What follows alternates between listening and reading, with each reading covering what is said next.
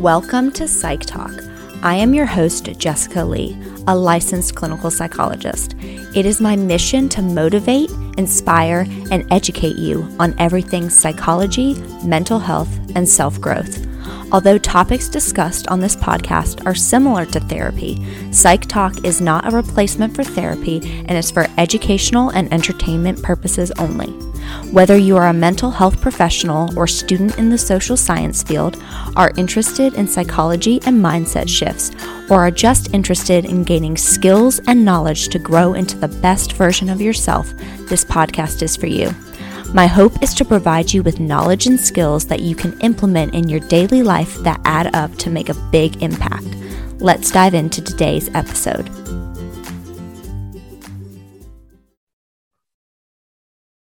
Hey everyone, welcome back to Psych Talk. I am so excited for you to join me for today's episode. Today, I have a very special guest with me, Amber Benziger, who is a licensed professional counselor. So, Amber, thank you so much for being here.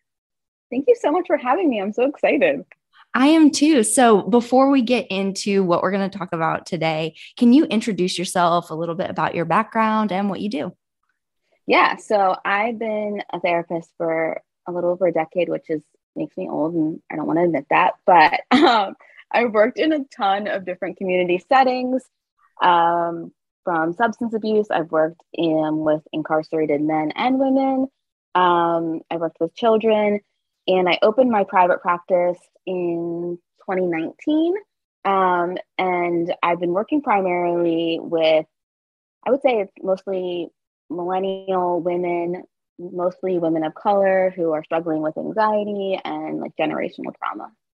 I love that. And I love that you opened your private practice before the pandemic because I feel like a lot of therapists, like I've met through social media and things like that, ended up opening during the pandemic just because we were all working from home and things like that. So you got that private practice pre pandemic and then had to probably shift everything. Yeah, I definitely sent out an email to my client saying, like, okay, see you in 14 days. Like, I'm just shutting down for 14. Yeah, I'm still at home. So, how many years later? hey guys. And two and a half years later, we're still here. So you kind of already answered this, but I'd love to ask all my guests like what their clinical population of interest is.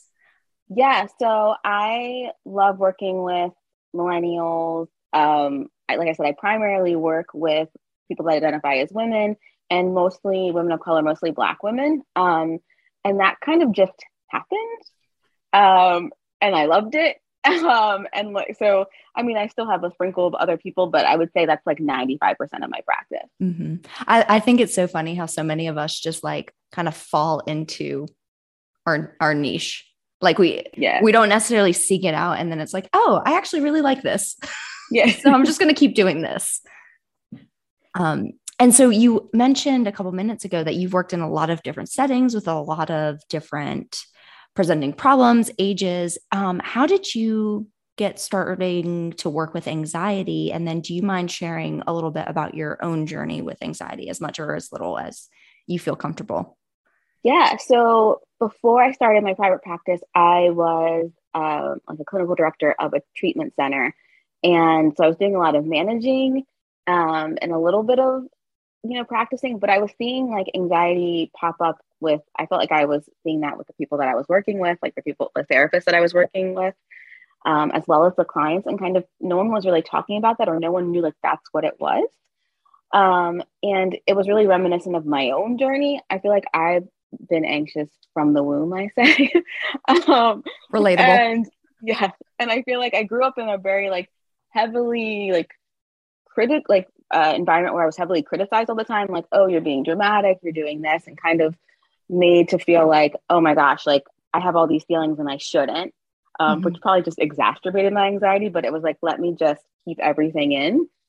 And then I I knew I wanted to be a therapist. I was that weird child that knew what I wanted to be for quite some time. I love it. Um, so when I went to college, I feel like then I kind of got to like go out on my own and see like oh hey this is what this is you know you go to class and they say all these things and you're like oh my gosh and you diagnose yourself with everything and everybody in your family but i was like this makes sense i always thought that i was just like a really like angry person that was like hiding it, but I felt like it's just because I was constantly overwhelmed. So then mm-hmm. I would just kind of lash out. Um, and I started to realize like that's what anxiety was, and that's how it showed up for me. And I went to therapy, and then here I am.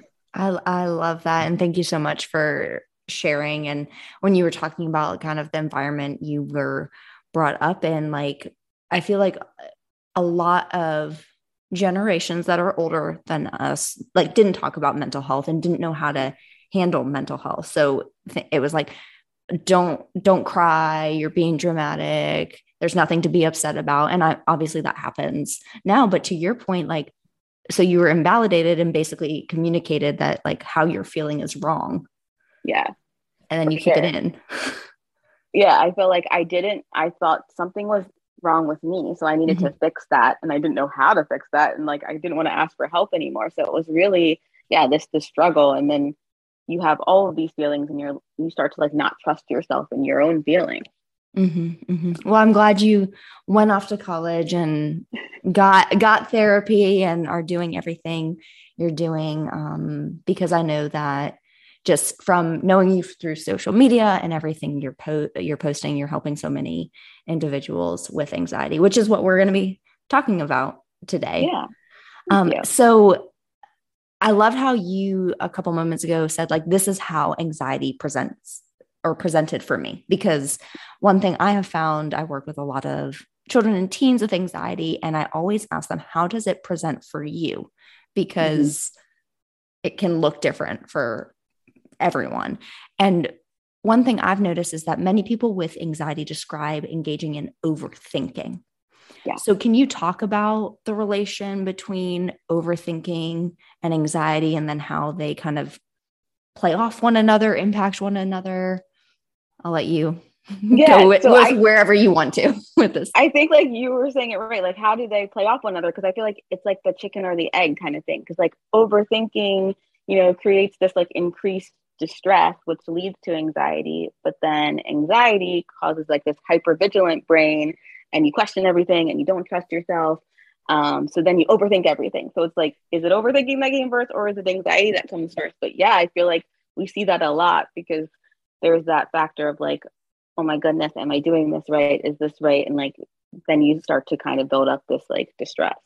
Mm-hmm.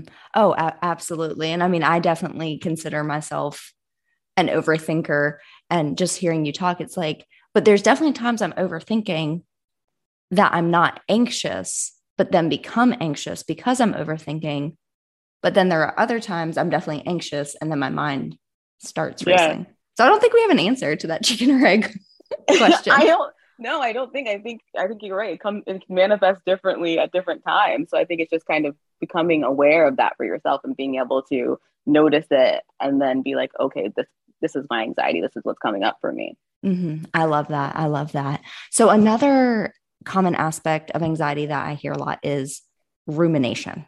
So, can you define for listeners, if they don't know what rumination is, what it is, and then how it may show up with anxiety?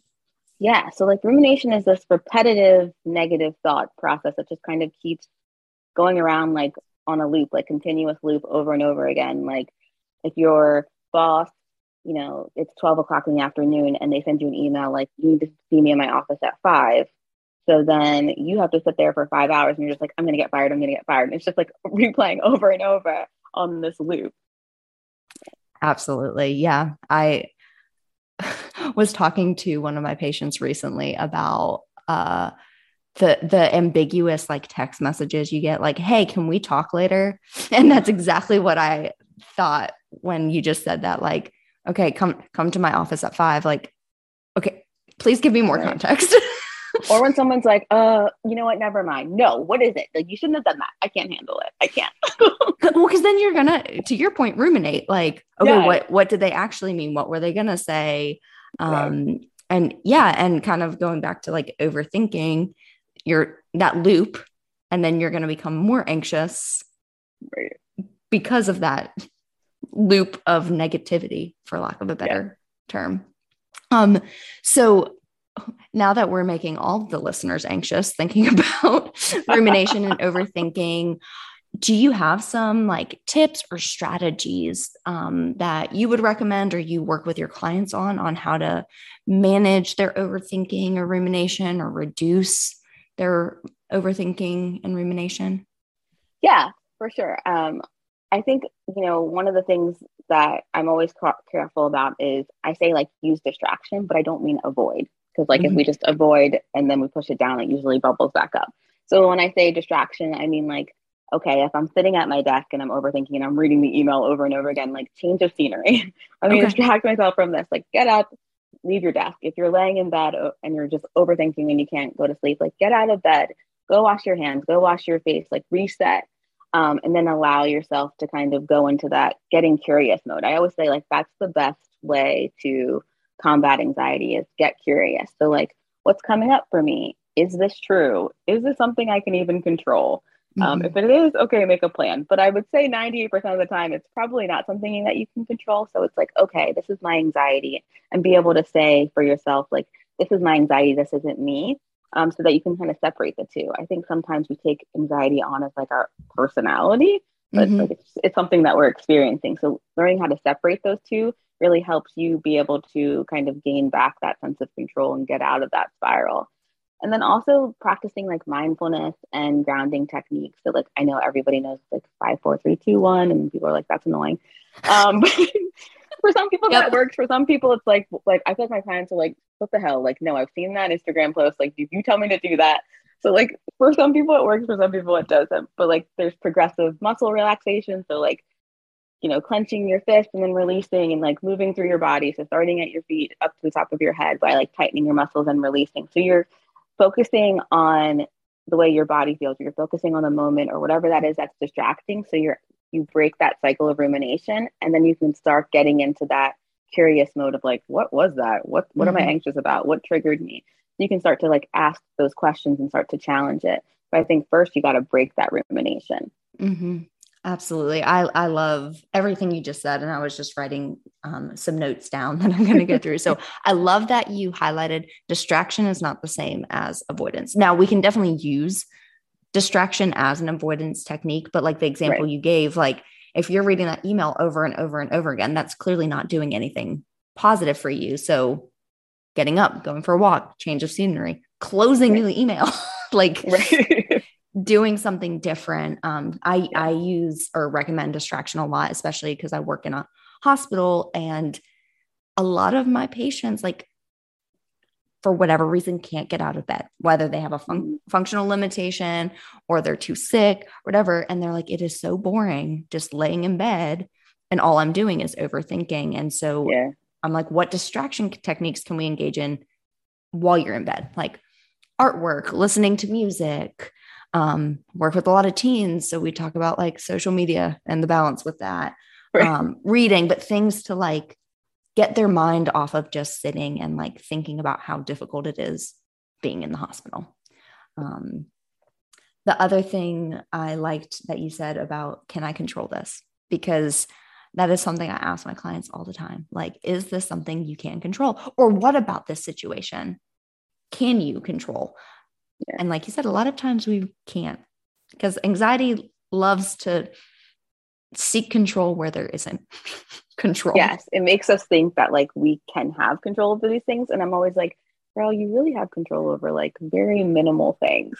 Mm-hmm. Um, and I think it's it's hard to remind yourself that and it's hard to accept that. But I think it's when you really take a step back and look at it like, uh, I mean, I guess I could email my ba- my boss and say like, "Are you available now?" But like, they could say no. So, you know, I mean, like what, what is in your control? What are you able to do? Mm-hmm. I love that you just said that. Cause that was literally what I was thinking. Like, okay, I can't control that my boss wants to meet at five. Like I could email and ask further clarification. Right. Um, or like one strategy, um, I like to use with my clients and that I use myself in a situation like that is like, what information do I actually have? Like the only information I have is my boss wants to meet at five.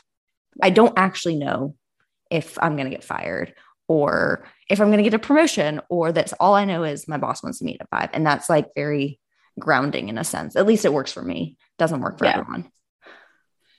Um, I think it, I think for me in that situation too, I think of using like, okay, if I'm going to like, I'm going to get fired. It's really like, can I be more realistic? Because like that's just something that I'm assuming and I'm laying into my assumptions. So like, what's realistic? Because I think people are always like, oh, I should be positive. Like I'm great. Like, but if you're not feeling that way, like you don't believe it. So like, if you're being more real in the moment, like, look, I've been doing my best. Like I've been on time. I'm tr- I'm doing everything that is asked of me. So like you're focusing on like what's real and what's true in that moment. Mm-hmm, mm-hmm. I I love that you just highlighted. Um, you know, everybody tries to say like focus on the positive, but if that's not what you're really feeling or what you believe or is realistic, like you might actually think you're like the best thing since sliced bread, but if you yeah.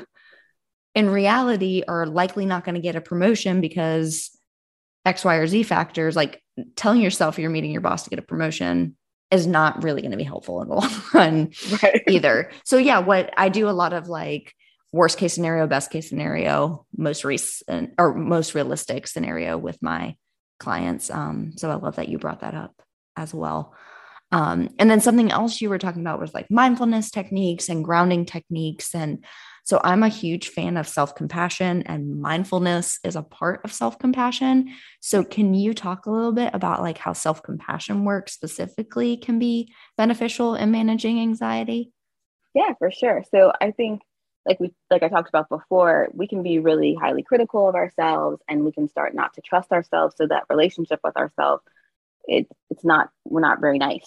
Mm-hmm. Um, so practicing self-compassion, I think it really starts with kind of how are you talking to yourself? And challenge that uh, critical self-talk to be more realistic and being comfortable with like complimenting yourself when you're doing a good job. And something that I talk about a lot with my clients and something that I actually practice myself every well i try to do it daily let's be honest um is writing in my journal like something i can forgive myself for. So like if you know i have two kids and sometimes i'm like dude you like you got on my nerves. And i don't i try not to yell but sometimes i do so I'm, then i'm like oh my god now my kids are gonna have to go to therapy it's like they have to do all these things like i did this so like I'm like, let me forgive myself for that. Like, okay, you know, I always talk to them about it. And then obviously I try to like sit there and I'll write like I forgive myself for, you know, losing my temper today. And that helps me have like compassion for myself and see that like, hey, I make mistakes, but I'm taking accountability and like that's okay. I'm human. Um, and I don't have to continue to beat myself up for that. Yeah. I I love that you try keyword try yeah because um, yeah. we're human too um to do that practice of forgiveness every morning because when I don't know, a lot of people and I mean, I've definitely recommended this to clients and it definitely works. Like, write down like gratitude journals or things like that. But hearing you talk, like, it's very relevant. It sounds like it's very relevant to like something that happened that day or something. So it's not just like I'm just listing things I'm grateful for. It's like, okay, this situation came up. I, you know, catastrophized that my kids are going to need therapy because I yelled at them about spilling the milk that one time when they were five or whatever. Um, and, you know, getting in the habit of practicing because I don't think we forgive ourselves a lot. Like, and I think society tells us to forgive other people. Yeah. But not necessarily ourselves. And I think like that's an important part of self compassion. Like, would you talk to the people that you care about and you love in your life? You know, like you're talking to yourself. Would you not forgive them or would you hold them like you know hostage for this one mistake that they made that you're doing for yourself mm-hmm. oh yeah that i mean and i think at this point pretty much anybody that follows like any mental health accounts like has heard like talk to yourself as you would a friend. And you know i'm a mom you're a mom. And one thing i've kind of shifted for myself and then i work with teens and kids so not necessarily them but like if i work with parents is like would you talk to your child this way? Because yeah. a lot of times like that hits deeper for mm-hmm. whatever reason like oh no i would not want my child to t- like i would not talk to them that way. I would not want my child to talk to themselves that way. And a lot of parents don't want to their children to see them talking to themselves in a negative way because kids mimic what we do. Um, so I, I, I love that as well. I, I'm like I said, a huge fan of self compassion, and it's so much more than just talking kindly to yourself. It's like actions to do so. Yeah, like you were saying. Yeah, it's like really putting it into practice and and noticing how it feels to do it because it feels kind of weird and strange, especially if we're not used to it. We're so, and I always, you know, challenge my clients like, why are we so comfortable being so critical of ourselves, but it's so hard to compliment ourselves?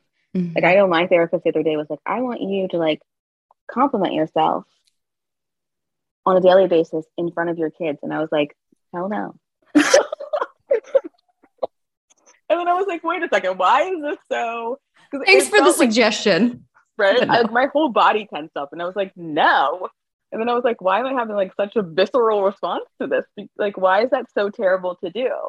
You know, yeah. obviously I would want them to be able to do that. So like, how can I model that for them and and be okay with it? And what's that about for me? Why is it so easy for me to criticize myself and not be nice to myself? Oh, absolutely. And like I, I, say this all the time. I know a bunch of people do. Like, we're harder on ourselves than we are on anyone else. But I love that you just brought up like complimenting yourself. And you talked about that a few moments ago as well, because we don't. Like, I would say, you know, I can think of times like maybe like I dress up to go out and I'm like, oh, I look really good. But it's yeah. not like an everyday thing or like, going back to the the the boss example that you gave a little bit ago like you said like you know i've been a really hard worker. I've been doing my job showing up on time. How often do we actually say that to ourselves? Probably not yeah. often. No. Um, and then like i don't know i was just thinking when you were like oh why do we do this? I think it's society but like we're just taught or at least how the, and you can disagree with me or i'd love to get your insights on this like if you speak too highly of yourself somehow you're like cocky or conceited mm-hmm. or narcissistic. And i'm putting that in quotes. Nobody can see me except you. Yeah. but that's just such a buzzword that's been thrown around here recently rather than like yeah complimenting yourself is actually very healthy. Yeah and so it shows your self-worth and confidence in yourself and your abilities things like that.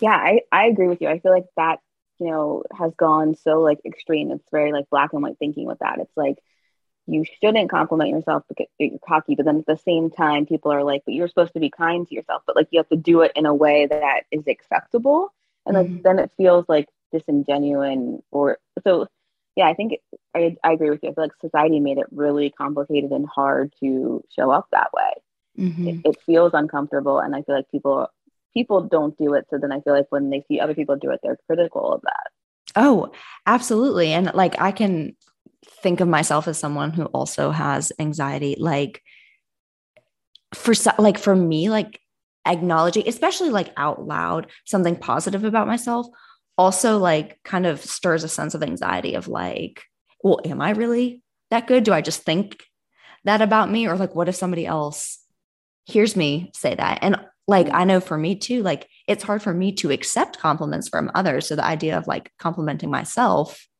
just like kind of like your visceral response you just said like it's like uh, i don't i don't know what that feeling is. Right. but we just did it together. Yes. I know exactly what you mean though. Yeah. It, it's so and like it's funny because i feel like you know social media kind of gives us this um we see a glimpse into other people's worlds. So like when i see other people online you know that are like complimenting themselves or like saying something i'm like oh my god go on girl like good for you. But i'm like i like why is that? Like i'm happy for that person but i'm like oh my god not me. Like mm-hmm. it makes and it yeah i feel like it's something that we should start to notice more and maybe we need to like you know be more introspective about as as a society. Oh absolutely. Absolutely um, so we're just talking about like self compassion. Um, the other thing I wanted to ask you about is more of like self acceptance, especially when experiencing anxiety. Because, you know, hearing your story and then you said something a little bit ago about like separating yourself um, from the anxiety. Because a lot of times, like, and I've definitely said this and I still sometimes say, like, oh, I'm an anxious person. Like, um, but can you talk a little bit about like self acceptance? When experiencing anxiety. And I'll let you take that in whatever direction you want to. Yeah. So I think a lot of times when we're anxious, we're looking for an answer, right? We're looking for like, maybe I should have said this or I could have done this. And like, how can I have changed that? And we're not like accepting, like, okay, this is where we are. This is what's happening. Um, this is what we can control, right? So we keep ourselves anxious by like keep trying to change something that's already most of the time it already occurred or that mm-hmm. we have no control over So if we can kind of have acceptance of like, okay, this is where I'm at, this is what happened. We don't have to like it. Mm-hmm. I think like that's a piece that people forget too. Like, ew, well, it sucked. Like, I don't like it. Of course not. I'm not saying that you had to love it. Like, you know, if that person broke up with you or somebody passed away or whatever, like that, like that sucks. But at the same time, like you can't change that. So we have to have some type of acceptance for ourselves and where we're at um, so that we can kind of make room for those feelings and process it to, to move forward. Mm-hmm. Yeah. So the theme of control came up again, but I love that you said like a lot of times it's something that has already happened. And mm-hmm. like we can't go back and change the past. I mean, we can do acknowledge it and change future situations, but yeah, a lot of like acceptance of this is what happened. Also, this is how I'm feeling. Because mm-hmm. I know you mentioned earlier, like with avoidance, like if we just suppress and avoid, that's not accepting our anxiety or experiences either. It's avoiding yeah. Absolutely. And I think it's easy to do that because so I mean, I feel like I feel like a lot of mental health words have become buzzwords. I think anxiety has become a buzzword. So I think when people are saying like I'm anxious about that, people are like, yeah, yeah, like I'm anxious about that too. But like, no, like anxiety can be like debilitating. Mm-hmm. Like I don't, you know, like not really being able to handle how you're feeling and what's going on. So it is like really accepting, like, okay, here I am. I'm in this situation. I'm feeling this, and like that's okay that mm-hmm. I'm feeling this um, and allowing myself to so that I'm not pushing it down so it's not doesn't keep coming back up like really you know facing it mm-hmm, mm-hmm. and that is hard and uncomfortable mm-hmm. going back to like all the the hard and uncomfortable things we've already talked about because it's not something that we're used to doing um, and yeah.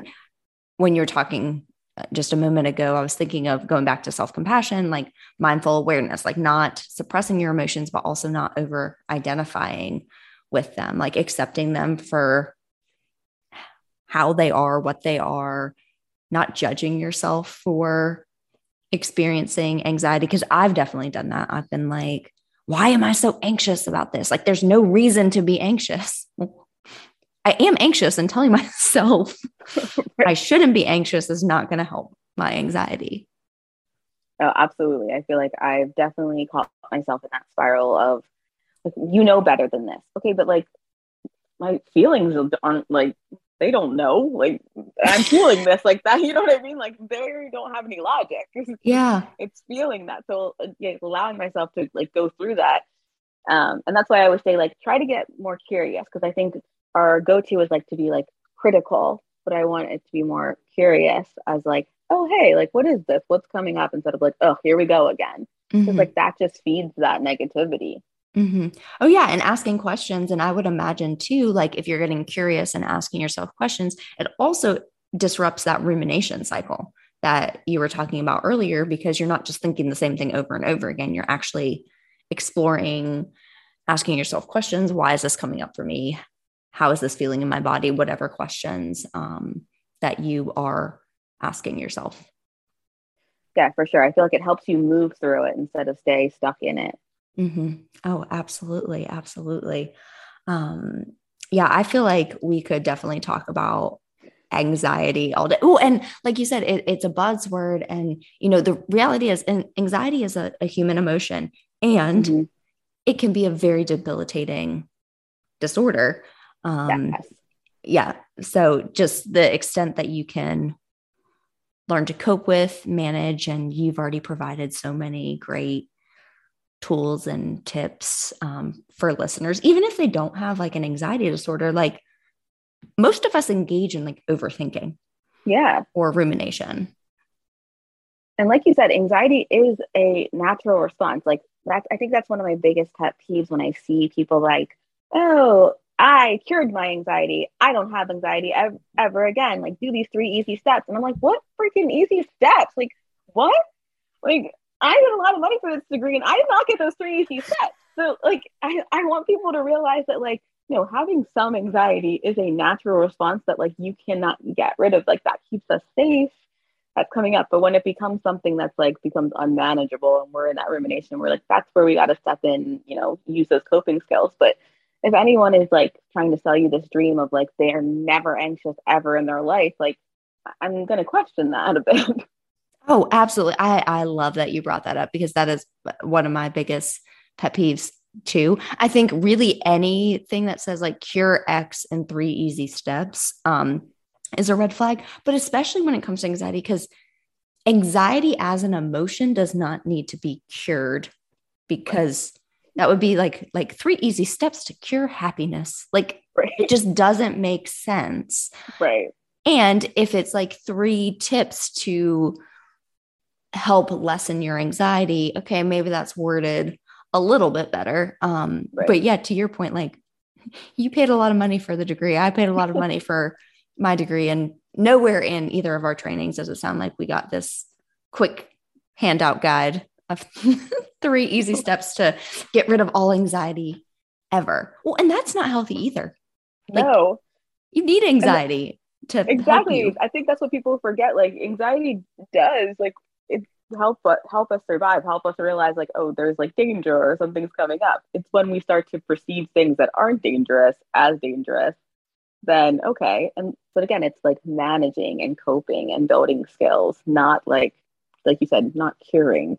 Yeah. yeah. no absolutely absolutely. And like the skills that you've already given us today like are easy not easy. I don't want to say easy because they're not. It's uncomfortable. But easy mm-hmm. as in can be implemented like right. without any like i don't know fancy equipment or needing to you know see a therapist obviously we both are biased if you right. have an anxiety disorder and mental health care is accessible to you yes a therapist can help you work through this but like you know getting curious anybody can do that yeah. and if that's going to be something that helps someone which i'm sure it is um, somebody listening like that's a great first step to help them start their journey to bettering bettering that's not a word better managing their anxiety. So we've covered a lot. There's also so much more about anxiety that we can talk about um, but i wanted to give you an opportunity to talk about anything that you would like to touch on with regard to anxiety overthinking rumination self compassion, self acceptance. You know, I know you are so knowledgeable um, and work with this so much. So I wanted to give you the space and opportunity to talk about anything else you wanted to bring up. Yeah, I think, you know, just one of the things that I'm constantly like hitting home on and, you know, reminding people is, and we talked about at the beginning, just anxiety shows up differently for other people um, for everybody. So it can be really physical in nature for you. Maybe you're having, you know, panic attacks or you're having heaviness in your chest or, you know, maybe you're an overthinker. Maybe it comes out as like anger. So I, I think it's really important that you remember that just because somebody has it this way or somebody's exhibiting, you know, or experiencing anxiety this way and you're not, that doesn't mean that you're wrong. Mm-hmm. Um, but, and I also think that like coping skills, some are going to work for you, some aren't. So it's kind of like, take what works and take what is manageable and like you're that you're actually going to do. And like that's why I brought up like that five, four, three, two, one. If you're not going to do that, then don't put that in your toolbox, right? Like yeah. that's not for you. So like what actually works for you. Um and to keep having these conversations, like I said, I think a lot of mental health words become buzzwords. Mm-hmm. So I think that now when people are saying anxiety, it's like everybody has that. So like I think sometimes people can be dismissed. Mm-hmm. Um, and I hope that people aren't, you know, losing the ability to talk or share or get the help that they need because of that. Because anxiety can be really debilitating. And, and it is something, you know, especially if you're suffering from an anxiety disorder, it can be really serious and can feel really heavy and hard. So I just want to empathize with people listening that are mm-hmm. struggling with that.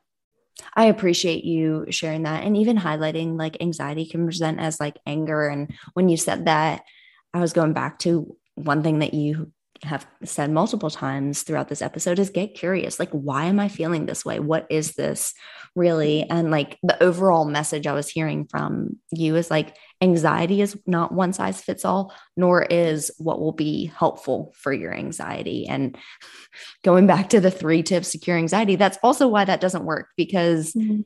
what works for me to manage my anxiety is probably not exactly the same as what works for you, which is not exactly the same that works for any of our clients. So I appreciate you bringing up how it can present differently. And it also doesn't mean that yours is right or wrong or that one is like worse or better. It's just all different.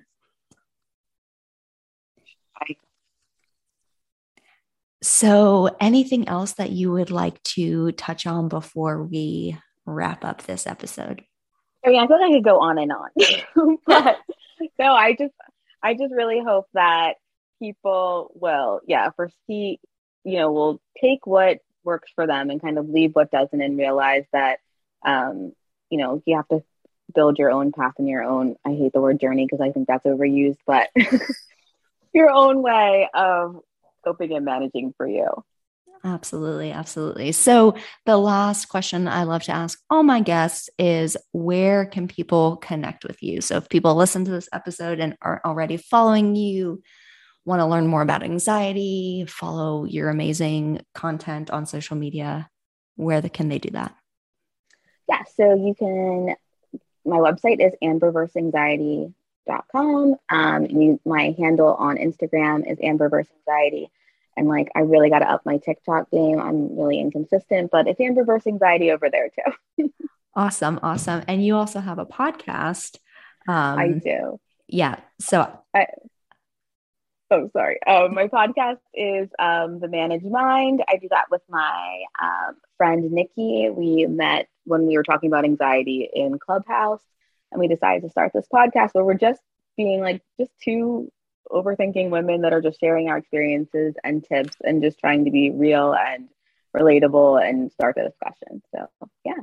Yeah. And you all are real and relatable and talk about all things anxiety. So, I just wanted to make sure that um, we plug that as well because if people enjoyed this episode, I know they will enjoy and get a lot out of your podcast. So, I will make sure to link all of those in the show notes as well. Um, but Amber, thank you so much for joining me talking about anxiety. Like you said, like we could have taken this in so many different directions, talked about this for for hours, but I appreciate all your knowledge and insights and I know this episode is going to be super helpful for those struggling with anxiety, overthinking, rumination, needing to be kinder to themselves and everything else we talked about today.